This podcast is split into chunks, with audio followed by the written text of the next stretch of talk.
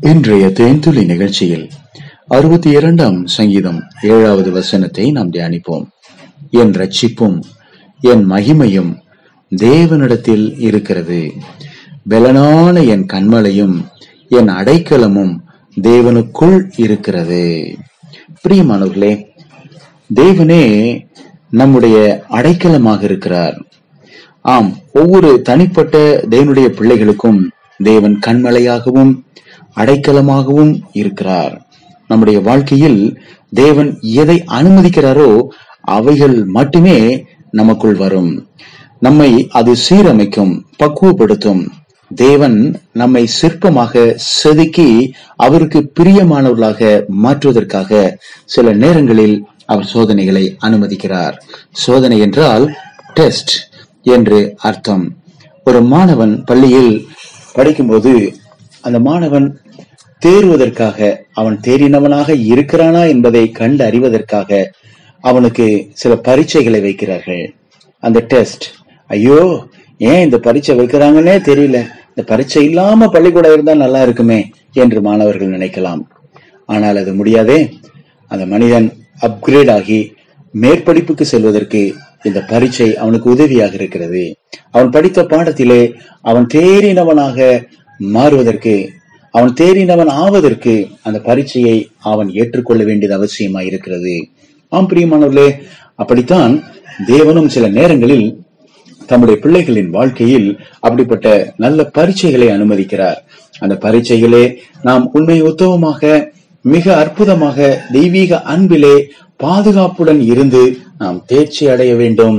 அதைத்தான் தேவன் எதிர்பார்க்கிறார். உங்களுக்கு தெரியுமா? நம் அடைக்கலம் தேவனுக்குள் இருக்கிறது. ஆம் நம்முடைய பாதுகாப்பு தேவனுக்குள் இருக்கிறது. தாவிது சொல்கிறார் என் ரட்சிப்பும் என் மகிமையும் தேவனிடத்தில் இருக்கிறது. எனக்கு உயர்வு புகழ் மேன்மை பட்டம் பதவி எனக்கு இந்த உலகத்தில் கிடைக்கக்கூடிய எதுவும் தேவனால் மட்டுமே அனுமதிக்கப்படுகிறது. போற்றுதலும் தூற்றுதலும் கூட தேவனிடத்திலிருந்தே வருகிறது. என் கண்மலையும் என் அடைக்கலமும் தேவனுக்குள் இருக்கிறது என்று அவர் சொல்லுகிறார். அது என்ன? தேவனிடத்தில் இருக்கிறது தேவனுக்குள் இருக்கிறது. தேவனிடத்தில் என்பதும் தேவனுக்குள் என்பதும் வித்தியாசமான அனுபவங்களை நமக்கு கற்றுக் கொடுக்கிறது. ஒரு முறை அப்போசனாகிய பவுல் கொலோசிய பட்டணத்திற்கு நிருபங்களை எழுதும்போது மூன்றாவது அதிகாரம் மூன்றாவது வசனத்தில் இப்படி சொல்லுகிறார் உங்கள் ஜீவன் கிறிஸ்துவுடனே கூட தேவனுக்குள் மறைந்திருக்கிறது. உங்கள் ஜீவன் கிறிஸ்துவுடனே தேவனுக்குள் மறைந்து இருக்கிறது என்று சொல்லுகிறார். இதை வாசித்த உடனே எனக்கு ஞாபகத்தில் வருவது ஒரு நல்ல தேங்காய். பாருங்கள் அந்த தேங்காய்க்கு மேலே அருமையான நார் பகுதி இருக்கிறது. அந்த நாரை உரித்ததற்கு பிறகு உள்ளே ஒரு ஓடு இருக்கிறது. அந்த ஓடை உடைக்கும் போது உள்ளே பத்திரமாக தேங்காய் இருக்கிறது. அந்த தேங்காய் வீணாய் போகாமல் இருப்ப இருக்கும்படிக்கு அதிலே தண்ணீரும் இருக்கிறது. நன்றாக யோசித்து பாருங்கள் அந்த தேங்காய் தான் நீங்கள். அதில் இருக்கிற தண்ணீர் பரிசுத்த ஆவியானவர். நாம் கெட்டு போகாதபடிக்கு இந்த பூமியிலே இந்த உலகத்திலே அந்த பரிசுத்த ஆவியானவர் தான் தேங்காய்க்குள் இருக்கிற அந்த தேங்காய் பருப்பை கெட்டு போகாமல் பாதுகாக்கிறது போல நம்மை அவர் பாதுகாக்கிறார். நம்ம நம்முடைய மேல் ஓடாக கிறிஸ்து இருக்கிறார் பிரியமானவர்களே. எந்த சேதமும் நாச மோசமும் அந்த ஓட்டை தாண்டி தான் உங்களை தொட முடியும். அதற்கு மேலாக தேவன் இருக்கிறார். ஆமேன். உங்கள் ஜீவன் கிறிஸ்துவுடனே கூட தேவனுக்குள் மறைந்திருக்கிறது. அந்த மேல் இருக்கிற நார் அது தேவனை குறிக்கிறது. ஆம் பிரியமானவர்களே தேவனை தாண்டி கிறிஸ்துவை தாண்டி பரிசுத்தாவினுடைய பாதுகாப்பை தாண்டி உங்களை பிசாசு தொட முடியுமா? அப்படியே தொட்டாலும் தேவன் அவனை சும்மாக விட்டு விடுவாரா? யோசித்து பாருங்கள். நீங்கள் மிக பத்திரமாக தேவனுடைய பலத்த கருத்திற்குள் இருக்கிறீர்கள். தேவனுடைய பலத்த கரம் என்று வேதம் சொல்லுகிறது. அந்த பலத்த கரம் உங்களை கைவிடவே முடியாது. உங்களை காப்பாற்றக்கூடிய கரம் உங்களை பலப்படுத்தக்கூடிய கரம் பரிசுத்த ஆவியான உங்களிடத்தில் வரும்போது நீங்கள் பலன் அடைவீர்கள் என்னை பலப்படுத்துகிற கிறிஸ்துவினாலே எல்லாவற்றையும் செய்ய எனக்கு பலன் உண்டு என்று பவுல் சொல்லுகிறார்.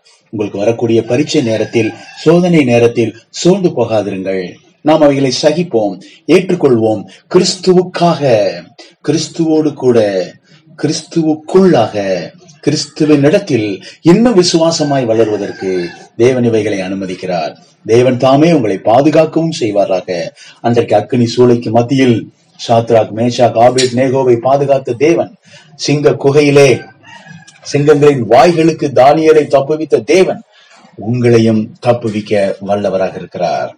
கர்த்தர்தாமே உங்களையும் உங்கள் வீட்டாரையும் உங்கள் எதிர்காலத்தையும் ஆசீர்வதிப்பாராக. நீங்கள் கண்மலையாகிய கிறிஸ்துவுக்குள் மறைக்கப்பட்டிருக்கிறீர்கள். தேவனுக்குள் உங்கள் ரட்சிப்பும் உங்கள் மகிமையும் இருக்கிறது. நீங்கள் தனிப்பட்டவர்கள் அல்ல. தேவனால் பாதுகாக்கப்பட்டவர்கள். கர்த்தரை துதிப்போம். ஆண்டவருக்கு நன்றி சொல்லுவோம். கர்த்தராகிய இயேசுவின் நாமத்தில் உங்களை ஆசீர்வதிக்கிறோம். கர்த்தருடைய ஆசீர்வாதங்கள் உங்கள் சிரசின் மேல் இறங்குவதாக. இயேசுவின் நாமத்தில் வேண்டிக் கொள்ளுகிறோம். நல்ல பிதாவே. ஆமேன்.